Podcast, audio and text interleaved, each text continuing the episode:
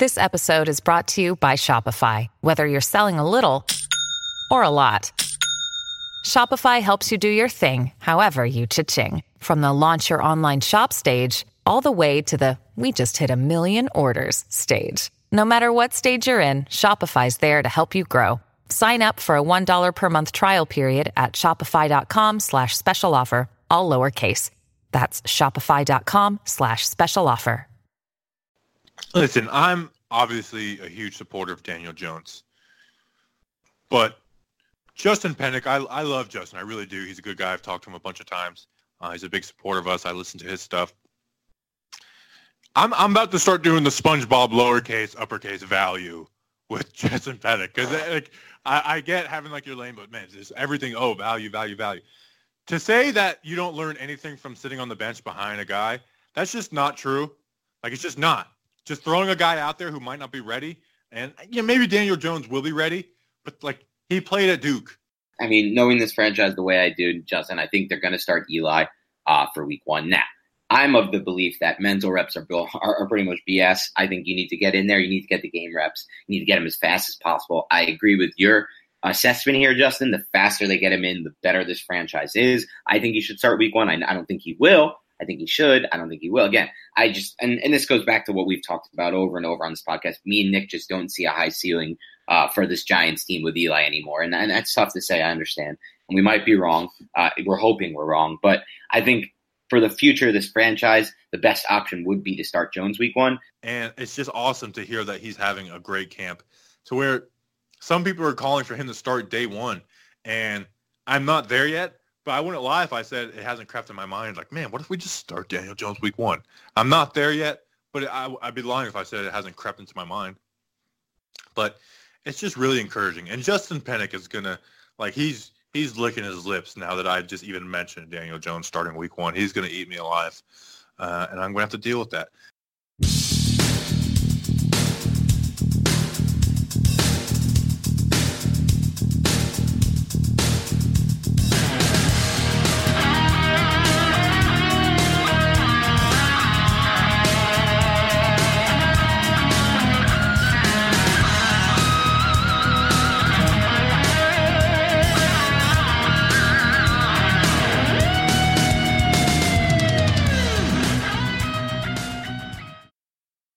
Welcome to episode number 47 of Bleeding Blue. And yes, Bobby Skinner, I'm licking my lips. I'm licking my chops, especially after today's press conference with Pat Shurmur. We're going to talk all about it. Brett Wiley is here, our resident Philadelphia sports fan. David has the measles and he's in a lot of pain all over his body.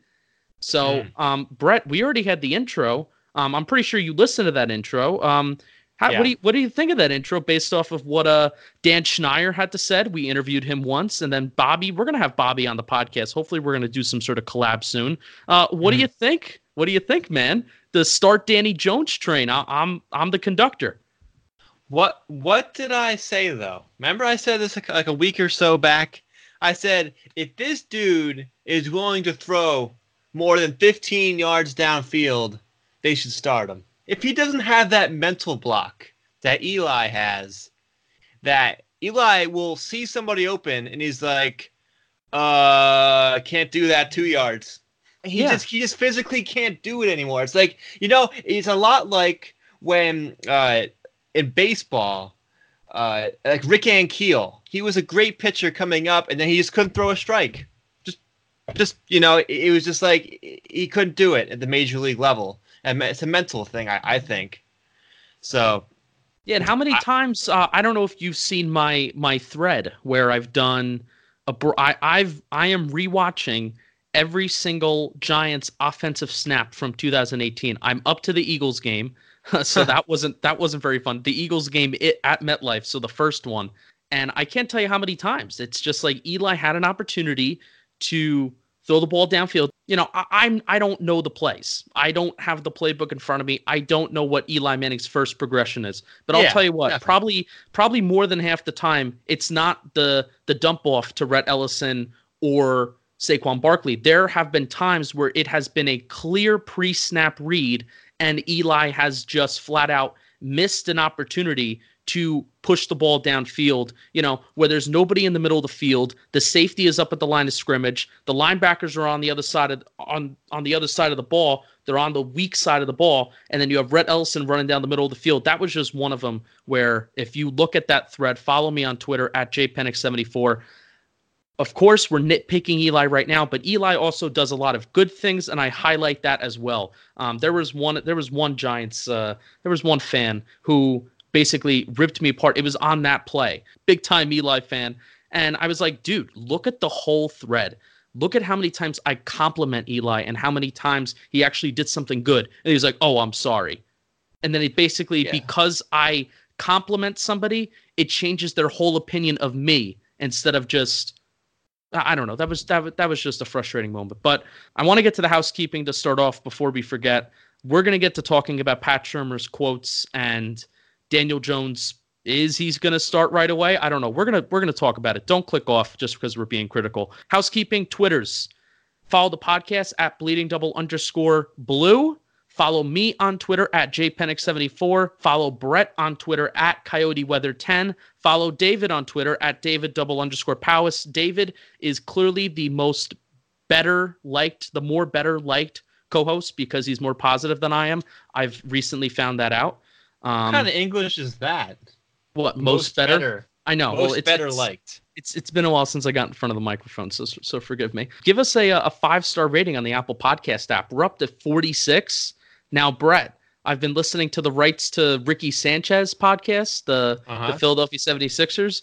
Now they have almost 3,000 five star ratings, which I can't even fathom. I cannot even fathom that number. That number. When they got to 2,000, do you know that they read every single one on air, and it took them about three hours.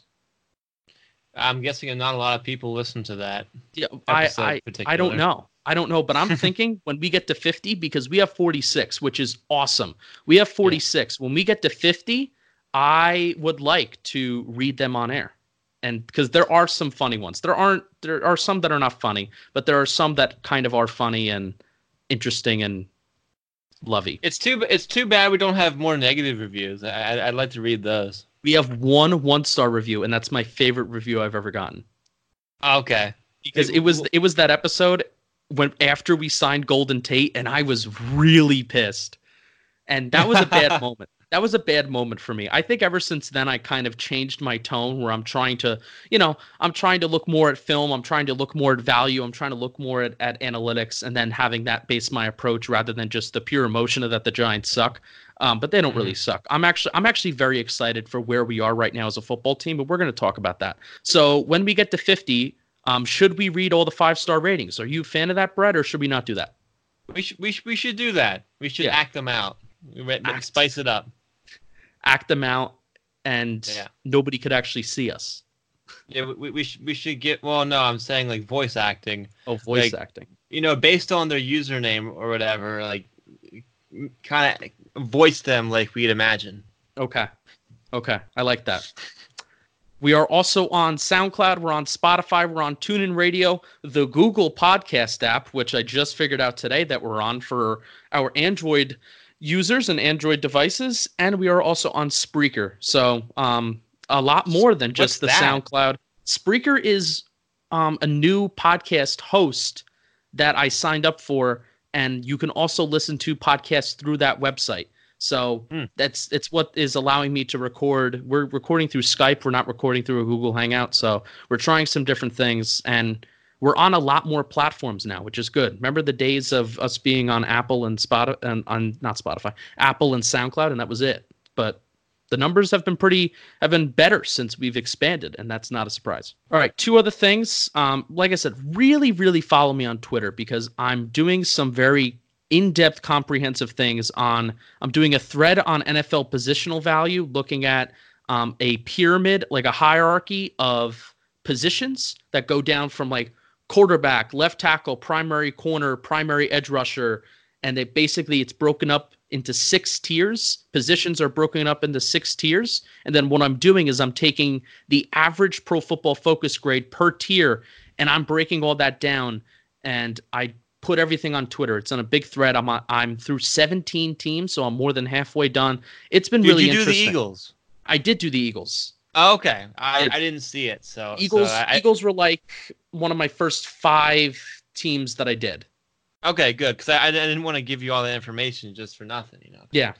Yeah, but uh, basically, I kind of did a lot of the forward-thinking teams first. I actually have not done the Bears, but um, Oh, I've done a lot of the. I've, I know I, I'm I'm I'm trying to spread out the wealth here, but I did a lot of the forward-thinking teams, and basically, my overall theory is that the value is going to be towards the top. So the average Pro Football Focus grades they're going to be higher when the positions are more important, and they're going to be lower when the positions are not as more are not as valuable. So for teams like the Patriots, for teams like the Browns, that is the case. You see that the value is at the top of the roster in terms of, you know, quarterback, left tackle, primary edge rusher, um, strong safety is another one. Nose tackle slash first defensive tackle is another position that's very valuable. So you see a lot of the forward thinking teams, they put their resources into those just- positions. Did you just lump the Browns in with the Patriots? Well, there. Well, John Dorsey is a very forward-thinking general manager. So yes, That's amazing. I'm I know, not right? disagreeing with you. I'm not disagreeing with you. I'm, I, that's amazing though. How fast Dorsey has turned things around in Mhm. Cleveland. yeah. So take a look at that thread. I'll be continuing to do that, and then as when I have more data and when I have more information on trends and patterns, maybe we can have a whole episode devoted to it. Um, and then also, like I said, the thread on the 2009, like 2018 slash what can we expect from the 2019 Giants offense observations? I'm looking back at every single play from the 2018 season, and I'm not just putting highlights of OBJ. I'm not just going to put highlights of Omameh and Greco being bad. However, I feel like that's important to point out because I'm watching these early games, Brett, and I don't even know if you know who these names are that I'm saying because you're obviously you're our residential uh, Philadelphia sports fan. But Patrick Omameh and John Greco were our starting right guard and center for the first few weeks of the season last year, and it is actually crazy how bad they were. I didn't realize just I mean people we we know how bad Omameh was, but how bad John Greco was as well, and then really when they were kind of kicked out of that Giants offense last year, and you had Spencer Pulley and Jamon Brown, basically anybody different at those two different spots, how much better the offense got. So even though the interior linemen are kind of downgraded, especially in the positional value pyramid, it's kind of crazy to see how much of an impact they had on the Giants offense second half last season. And now you put in Kevin Zeitler and you put in John Halapio. It, it's gonna be it's gonna be interesting to see how valuable they can be when they're working together. Yeah, it's it, it's going to be interesting to see if your if your guys' offense can be maybe a little better, even despite obviously a downgrade at the uh, wide receiver position. You know, I I honestly think your offense will be at least as good as last year, just because of that offensive line. Second half of the first half. The, sec- the second half when you started improving. It's very very key that you make a difference. Some fans forget Oh, forget yeah, that the fir- some fans Yeah. forget that the first half of last year happened, and I am not willing to forget that because Oh, yeah, you have to remember the good and the bad. I, I think your guys' offense will be pretty will be better than people think, just because people don't know offensive lineman names, you know, Right. around the NFL. I mean, they're not sexy, Right. but you know, if you if you protect Eli a little more, you get Barkley just a little bit more space to to roam. I I, I think you uh, move the ball pretty well. Yeah, even last year, you know, Eli spread the wealth. A lot of different receivers caught the ball last year, whether that was out of necessity because Cody Latimer was down, whether that was, you know, because also Odell Beckham Jr. was down. So you had a lot of different names that we were missing from the group. But still, a lot of guys, a lot of different guys caught the ball. This kind of goes into our mini camp and late OTA headlines that we that we're gonna we're gonna rip off some some quick storylines like a band-aid and then we're gonna get right to uh our Daniel Jones, Pat Shurmur, Eli Manning conversation. Darius Slayton got first team reps today. Do you know who Darius Slayton is, Brett? Okay, um, did you draft him? Yes, we drafted him. He was our fifth round draft pick out of Auburn. Speedster, quick guy. Um, can't remember his 40 on top of my head. Why do I feel like it's a it's around a 4 4, 4 3, 4 3 4, 6 Or 1? 4-4-3? Four, four, I don't think it's I don't think it was a 4 4 3. I know I we can all we can all fall victim to dyslexia sometimes, but I don't remember it being 4 4 3 in my brain. Darius Slayton got first team reps today. And if you were to tell Giants fans that during rookie camp, they would have laughed at your face because he was, in Pat Shurmur's words, unremarkable. Bad drops, bad, bad, bad drops. Um, no reason, in my opinion, even though he's a fifth round draft pick, no reason why he cannot play with the first Mm. string starters this year. Because, I mean, if you read his scouting reports, Brett, besides his hands, you would think that this guy is at least the top three. You know, he's in the top three rounds. Like you would think that that's the type of player that you're reading and that you're watching. But really, you know, because of his hands, that's what really, I guess, that's what really brought his value down. And Well, you there's one thing, and if there's one thing he can't teach, it's Yeah. speed. Shurmur called Darius Slayton the most improved player coming from rookie camp. So Yeah. uh, I'm gonna. So he doesn't gonna take completely suck now. No, he doesn't completely suck. And then also he's going to get the chance to improve even more because rookies are going to stay an extra week. And this is what's going to be really interesting. You know, we kind of hint, we kind of keep on hinting towards Daniel Jones. Daniel Jones is going to have an extra week where people are going to be watching him. I understand the coaches aren't going to be speaking to the media. Pat Shurmur spoke to the media for the last time today until training camp. I don't know exactly if media has access to the extra week of practices before training camp, before there's a couple week break. But still, Daniel Jones, there's going to be eyes on him, whether it's going to be coaches, whether it's going to be media, whether it's going to be both, for an extra week. And Eli Manning will not be on the field. So that is yet another dynamic added into this whole situation. So are you worried?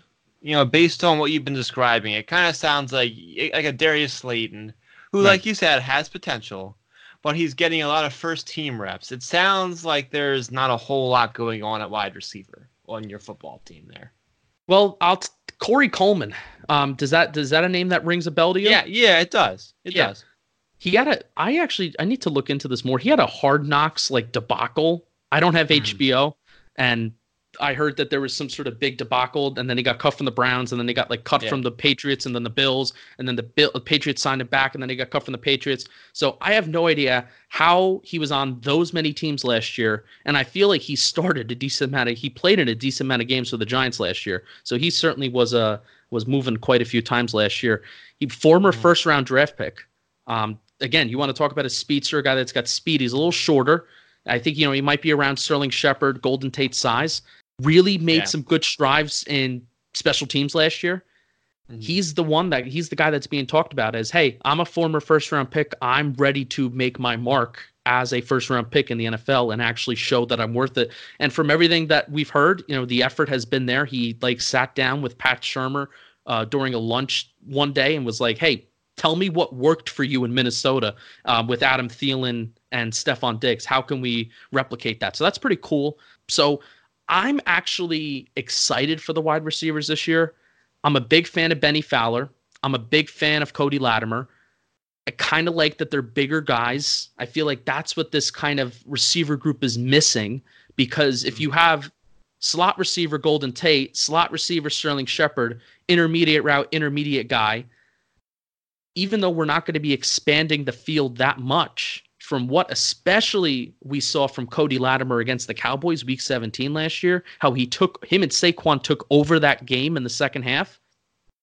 I liked what I saw. It kind, it kind of brings a different element to the team and to the defense. And something that I saw from the thread that I did, Brett, is that Yeah.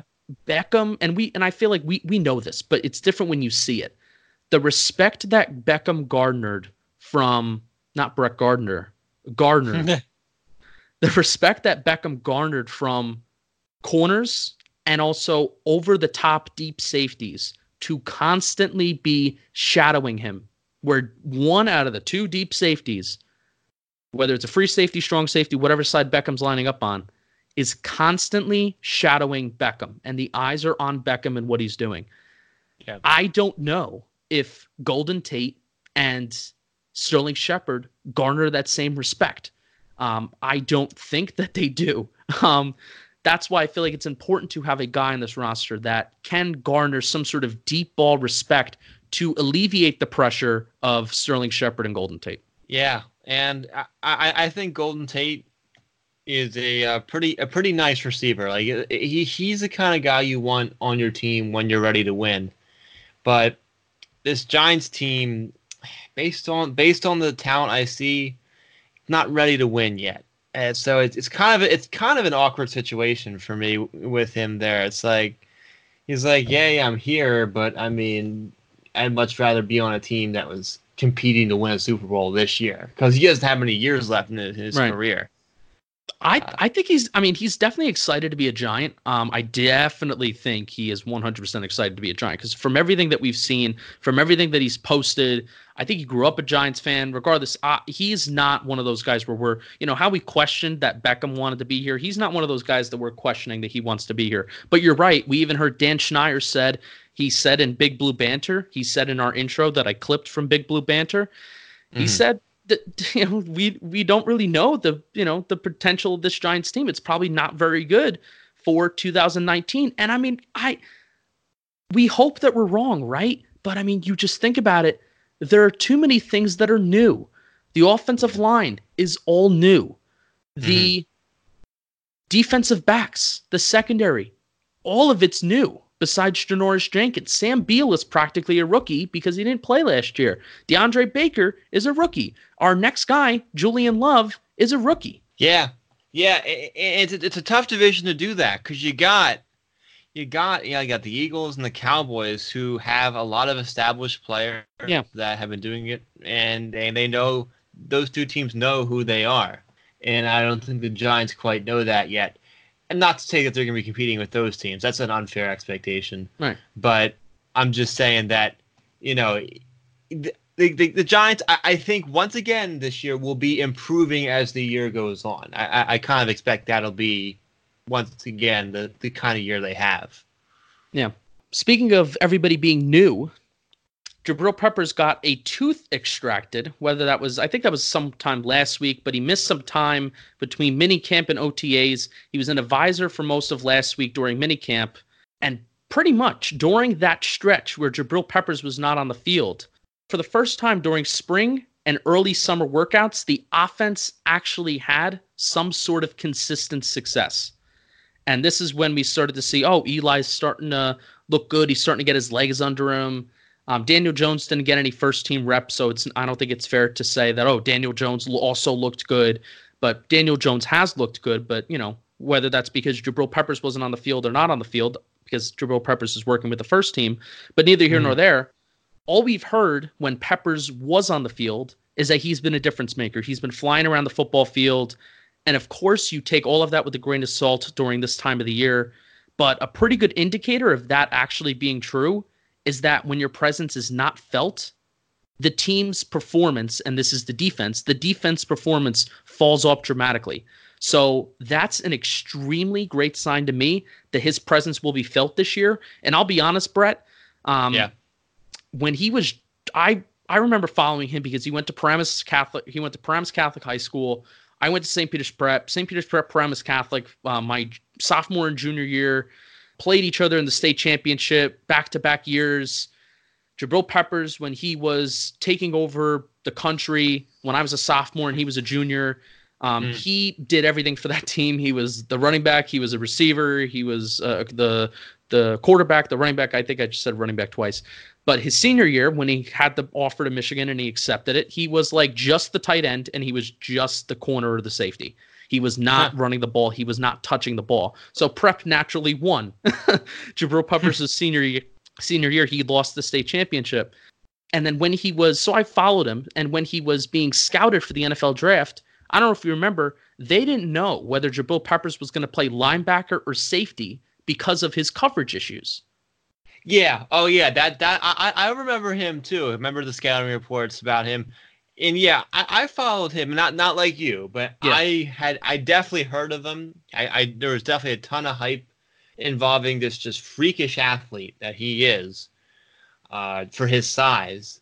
But that's like you said, the problem. I mean, he's freakish for his size, but he ain't a corner or anything, or he's not he's not going to keep up with your really, you know, mm-hmm. high level receivers in the NFL. So I, I definitely think safety is a good position for him. Yeah, well, well, definitely he's he's proven it, and that's been that's something that I obviously I'm not a Browns fan, so I didn't really follow the Browns. I never thought that we would trade Odell Beckham Jr. to the Browns for Jabril Peppers, so I kind of lost track of Peppers as the year as the years went on, and. Mm-hmm. I would not be surprised if he is better than Landon Collins. I'm not going to say that he may mm. Get a higher Pro Football Focus grade than Collins because Pro Football Focus really does love Landon Collins, but it seems to be that the coverage skills are better. They are there. They are better than Landon Collins. Obviously, what Landon Collins brought with his play inside the box and his ability to tackle, obviously, that's second to none. But Jabril Peppers could bring something different to this team's defense, and it hopefully could work better in James Bettcher's scheme. So um, I definitely was underestimating what Peppers can bring to the table, especially as this offseason went on.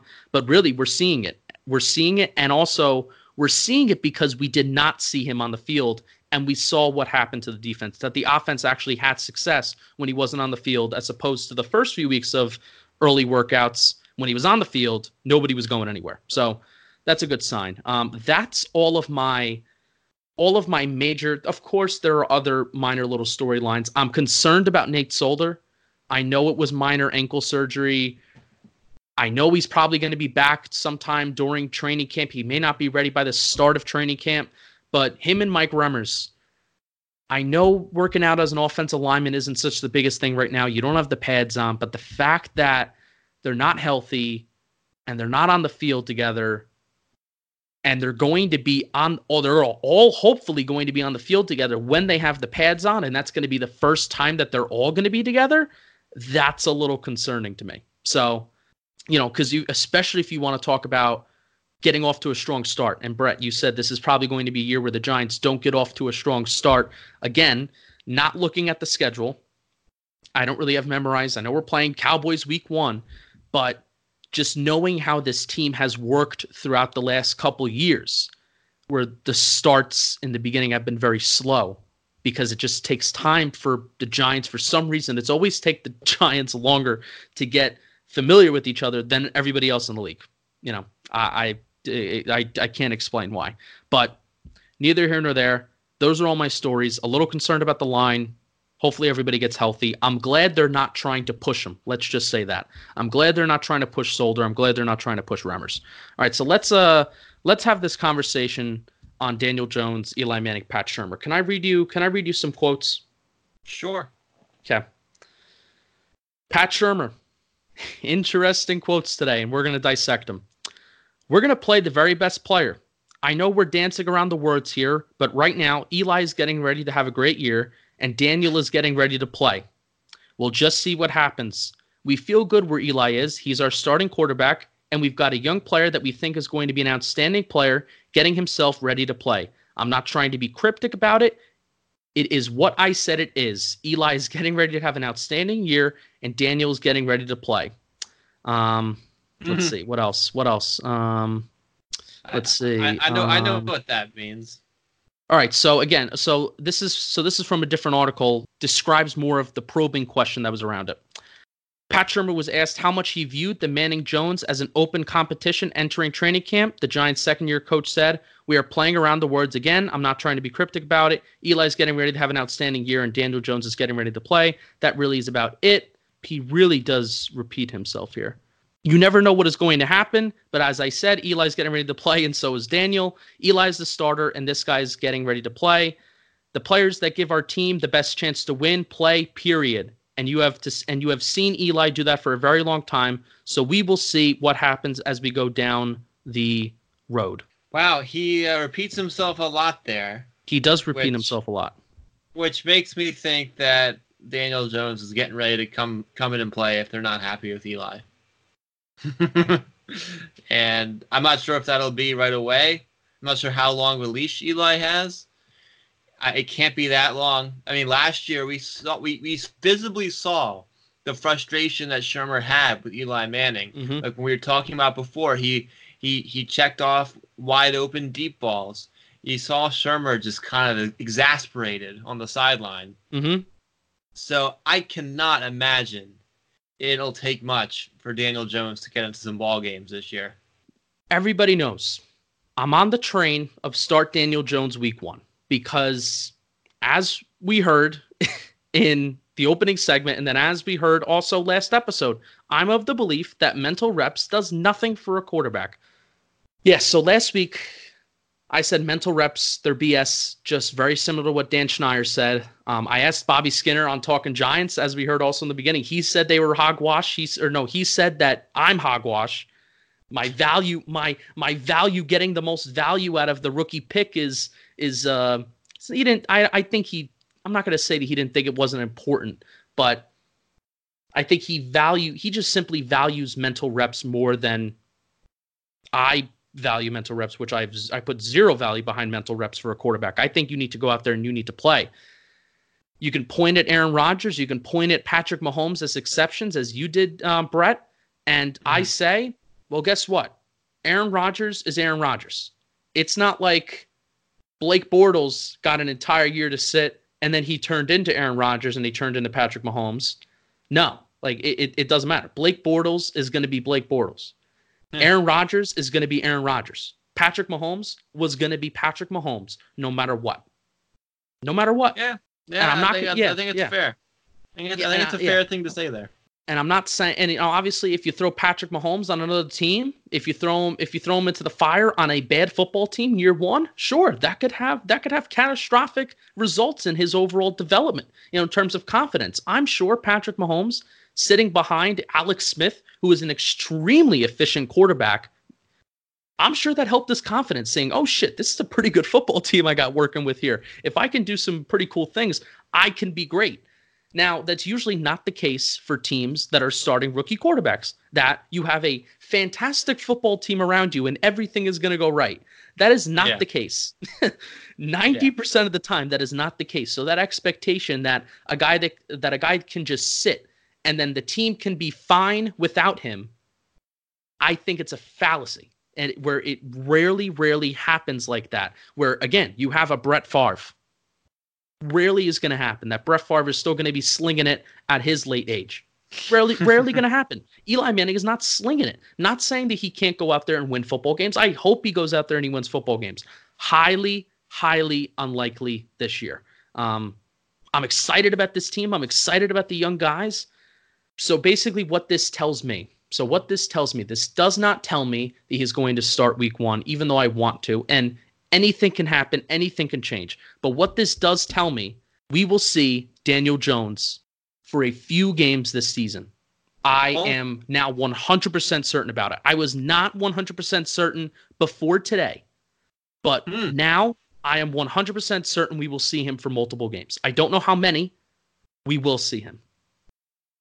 Wow, that, that's that's pretty amazing. I, I uh, didn't I didn't I didn't think that you would get to this place. I yeah. I was kind of always just from the history and everything, and I kind of always suspected that this would come this come to this point because of Eli and everything. And, and I know you I, I know that you are far from an Eli Manning fan, but you you tend to be pretty conservative. You tend to stick with your guns, and it, it takes a lot to move you off your spot. Yeah, I mean, like I said, I think it was a difference between I want to see Daniel Jones and now it's I know we're going to see Daniel Jones. I know we're going to see him. I know it. Pat Shurmur would not be as vocal as he is right now, and the team would not be as vocal as they are right now because usually they have played everything very close. What was it? Close to the hip. What's the saying? Close to the vest. Close to the vest about Eli Manning, where it's oh we're gonna stay we're going to stay quiet. They have reiterated that Eli's look good. The arm looks good. And there are beat reporters that say, yeah, the arm looks good. There are beat reporters that say, yeah, it looks like he's blowing out his hip and he's trying to bust his left nut every time he tries the ball more than 30 yards down the field. So I don't know what to believe. I don't know what to believe, and okay. that has been extremely frustrating being a Giants fan and having all these different beat reporters saying different things. So I'm not going to say anything about Eli, like in terms I of will. oh he looks good, he looks bad. I will. I, I will guarantee one thing. Okay, okay, so how many? How how old is Eli Manning? Eli is 37 or 38.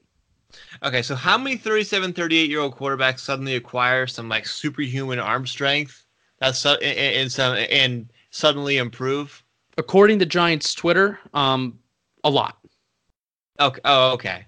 Yeah. Okay. Okay. So fine, but how many how many 37, 38 year old quarterbacks improve when their offense has been worsened by getting rid of one of the best receivers in the league. Now that's where a lot of people are going to agree with you. A lot of people are going to say that because you beefed up the offensive line, because Golden because Golden Tate fits more of what the offense is going to try to do, which is the short and intermediate game, and you can kind of blame it on Eli for not wanting to push the ball down the field. You can also kind of put it on Shurmur because that's the system that he runs. So a lot of people would disagree with you there, but I get your Okay. point. And I think How people many, should also many, get how many point. routes is Eli Manning going to get jumped this year?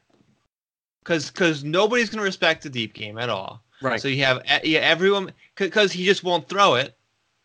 And I don't I don't I don't care you know how many short passes you want to throw Right. unless he can be Tom Brady and Bill Belichick with these getting people wide open literally every play, which I, I highly doubt that suddenly they're magically going to do that.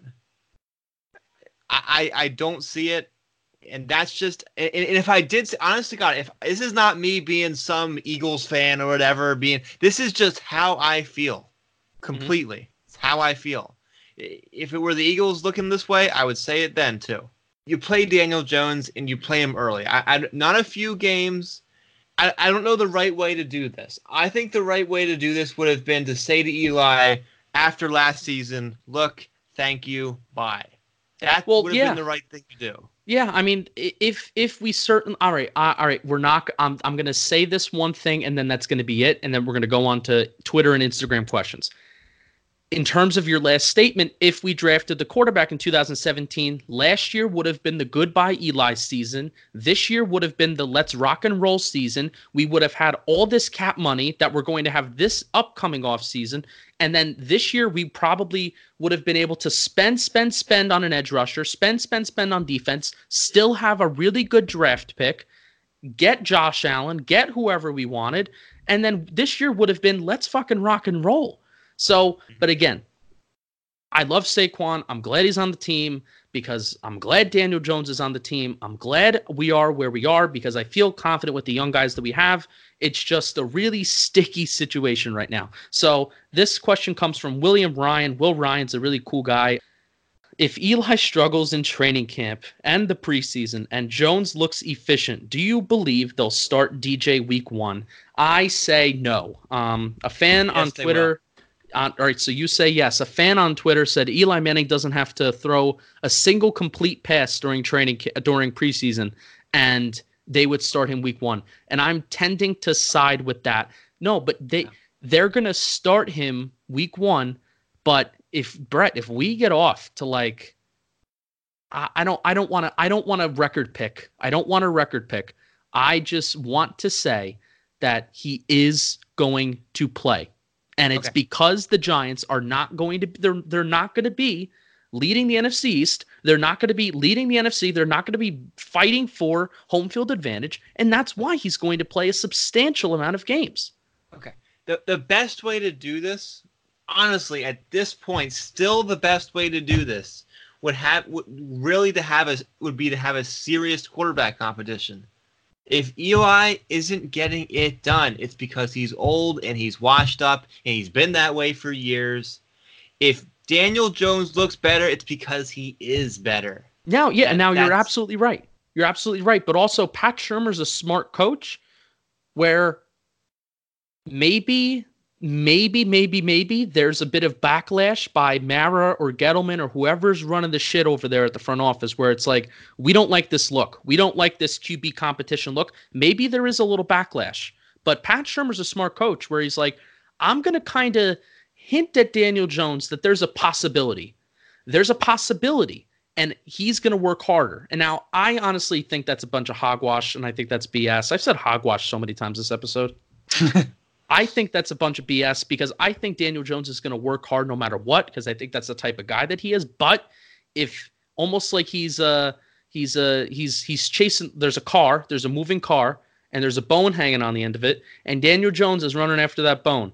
And Pat Shurmur every time he kind of indicates that there's a chance that Daniel Jones might start Daniel Jones is going to run a little bit faster to try to catch that bone. He's going to try to run a little bit faster. He's going to work a little bit harder because he knows that there's that shot that if he continues to show, he might play sooner than he thinks. And I think that's where that's what that means. As a reasonable fan, as a level-headed person, Of course, I'm calling for Jones to start now, but as just the level headed person that understands what's happening, that's what I think Pat Shurmur's doing. Would you agree with that? Yeah, that makes sense. Yeah. I, I just think it's ridiculous. You're not competing this year anyway. Right. Why are you messing around with playing a guy that no, that you know can't get it done? Well, uh, I- we're paying I him. just- We're paying him twenty three million. I think that's really that's that's that's really it. We had a decision to make. This is also why the draft should be before free agency. Hmm. This is why. Because I we had it. We had to make that decision in March, and if we had any idea what we were doing in the draft, because obviously you don't know what you're doing in the draft until free agency is done. In a way, in a yeah, sorts. no, you're you're no, you're definitely you have an idea before that. But if you if they they had to make a decision in March, so I have no idea when you would put and for also they're not going to change the NFL draft because they get so many so much ratings and the fact that it's so much removed from the football season, I think that's why it gets so much ratings. They, that, I think they you know it, it initially was in April and then they moved it back to May, didn't they? Yeah.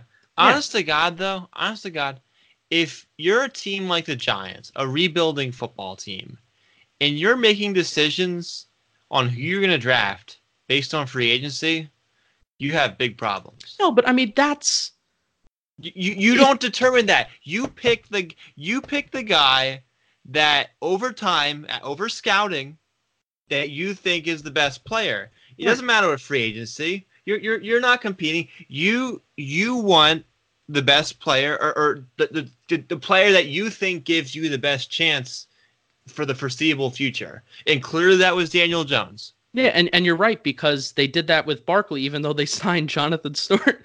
Yeah. All right, let's get on to the. Jonathan to Stewart's the a patch. He's Uh, a patch. He was, he was he's an older running back, just a patch. Yeah. Let's get on to the to the next question here. Um Andrew Owens, who is the man, the man, Andrew Owens is a day one. Recently saw him, met him at a Yankee game, my first Twitter meetup. Um, with what we know about the value of running backs as pass catchers, how the F I had my one F bomb. I got called out I got called off called out by a guy on Twitter. I love your podcast, but it was too much too many f bombs. So I'm like, oh, I'm sorry. Nice. I actually thought that I wasn't cursing that much. But so how the f is Ter- is Terrell Davis in the Hall of Fame and not Tiki Barber? So Brett, what's your what's your opinion on this? you know, my gut reaction is that it's only a matter of time because Tiki had a really long and impressive career, and Terrell Davis had was really talented, had some had a few great years, but man, man, I- there's no way in my mind that Terrell Davis is a Hall of Famer and Tiki Barber isn't. That that just doesn't compute for me. What do you think? But what's your what's your real reason though? You you had some sort of reason that was a you had a gut reaction to this, and what's your real reason? Oh, I, I, I was kidding, man. His name's Tiki, but it's not the reason why he's not in the Hall of Fame. What's his full name? You said his full name though.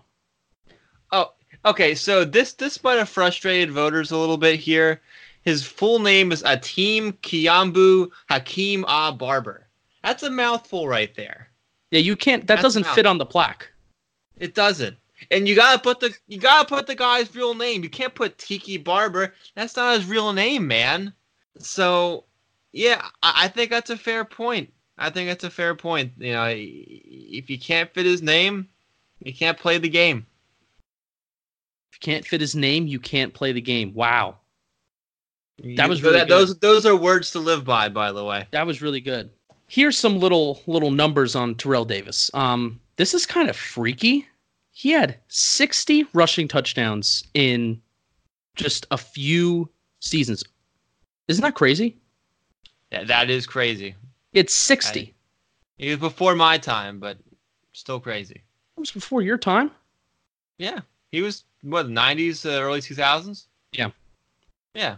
Well, that that was the first several years of my life. I don't. Yeah. I, I wasn't a football fan back then. in his best seasons. Now, this is a new metric that I'm looking at for. This is from Pro Football Reference. It's called approximate value. There is a war. There is a wins above replacement metric in football that was initiated and discovered and created by Pro Football Focus. Um, I need to look more into that and to where I can find it. But the approximate value metric is something I'm going to be looking into. Terrell Davis, 1997 19, 1998, he had an approximate value of 22. In 1998, he also won the NFL A AP MVP award. Um, some of Tiki Barber's seasons, his approximate value, his highest approximate value season in 2005 was 21.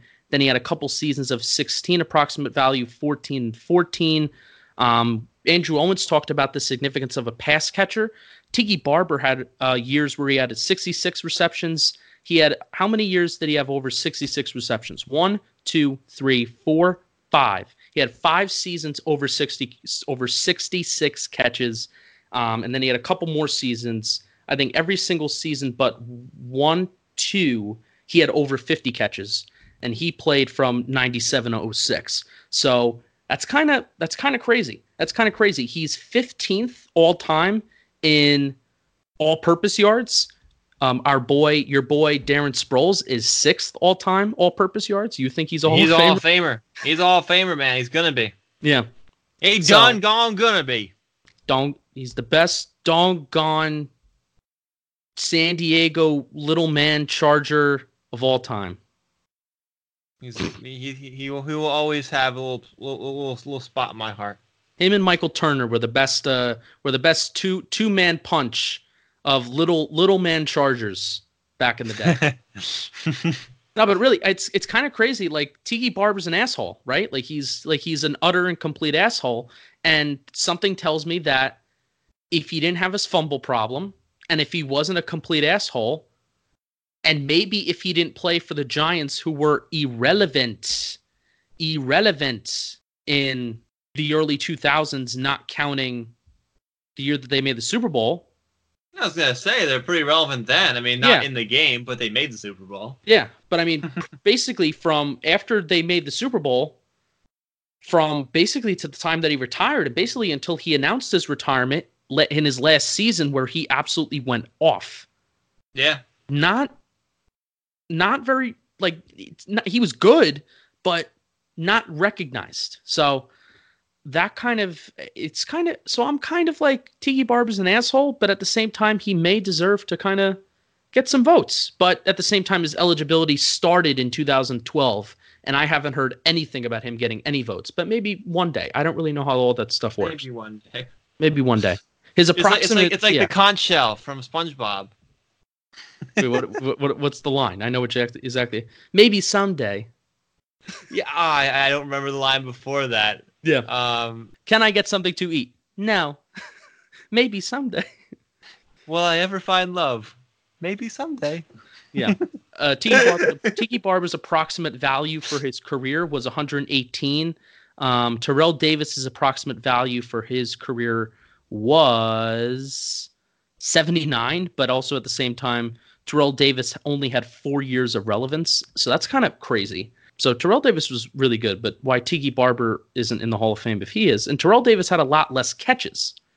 Like his highest season were his highest receptions season was 49 catches.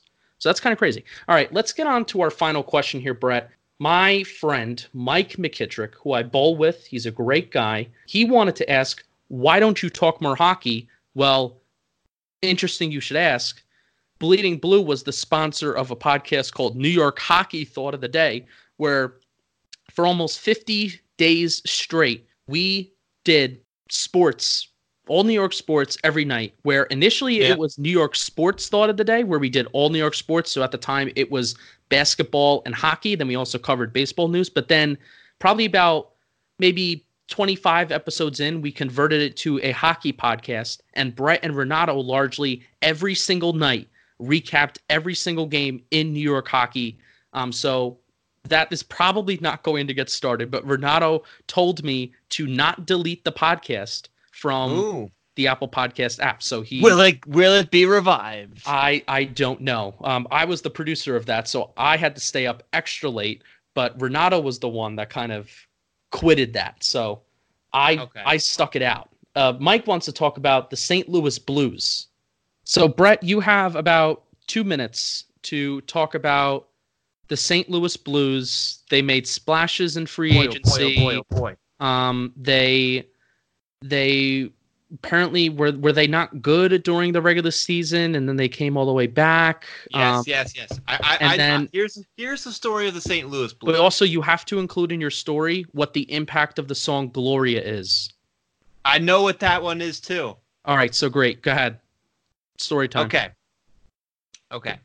So what happened? Okay, we'll, we'll start about mid-season. It's in the middle of winter. It's freezing cold out, and the Blues have reached rock bottom. They are the worst team in the National Hockey League. From there, they would go on to call up this guy Jordan Binnington little known rookie goaltender. And he would go on to lead them on a massive run. And they finished the season with 99 points. And they weren't they didn't just sneak in. They were a 5 seed. They were a 5 seed. They didn't just sneak in. They they they, they it's not like they're an 8 seed here. They finished season 99 points, admittedly in a weak Western Conference, but they are in and they start winning series. They eke out the series after series with their physical, hard-nosed approach. They have some skill. They they can skate a bit, but they can but they can skate. They have they have this really way of getting under your skin and smashing you and grounding and pounding you into the ground, into the ice. And that's what they're trying to win this series with. That's what they're trying to. Now, the thing is, where Gloria comes into the picture is that the Blues were playing the Flyers in Philadelphia, where and, and, and they were staying and there were a couple players kind of uh, at this little hole in the ball a hole in the wall bar and the Eagles were playing the Bears in that double doink game, Mm. right? And throughout the game, or I, I guess at the end of the game in celebration, there were a couple drunk guys that were that said "Play Gloria." Mm. No, I, I have no explanation for why they wanted to hear that song, other than they were drunk and they just said "Play Gloria." Yeah. And those blues players were there and they heard it, and it rest is history.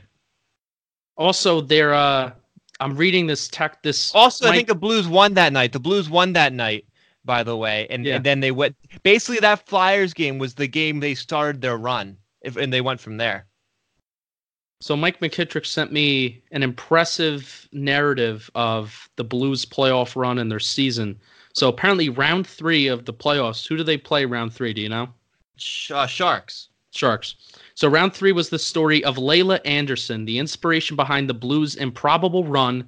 Laila is a young girl suffering from a rare form of cancer and has been the motivation behind the Blues' playoff run. Through controversy and perseverance, the Blues are now one game away from winning their first Stanley Cup in franchise history. Ryan O'Reilly has been a driving force behind the offense, leading the team in total points scored. Um, uh, whatever, whatever. Series against Boston has been hard hitting, fast paced, something every fan loves to see. Been dirty too. It's been dirty. I've Been watched dirty? this whole series. Well, Boston The, is uh, dirty and grimy.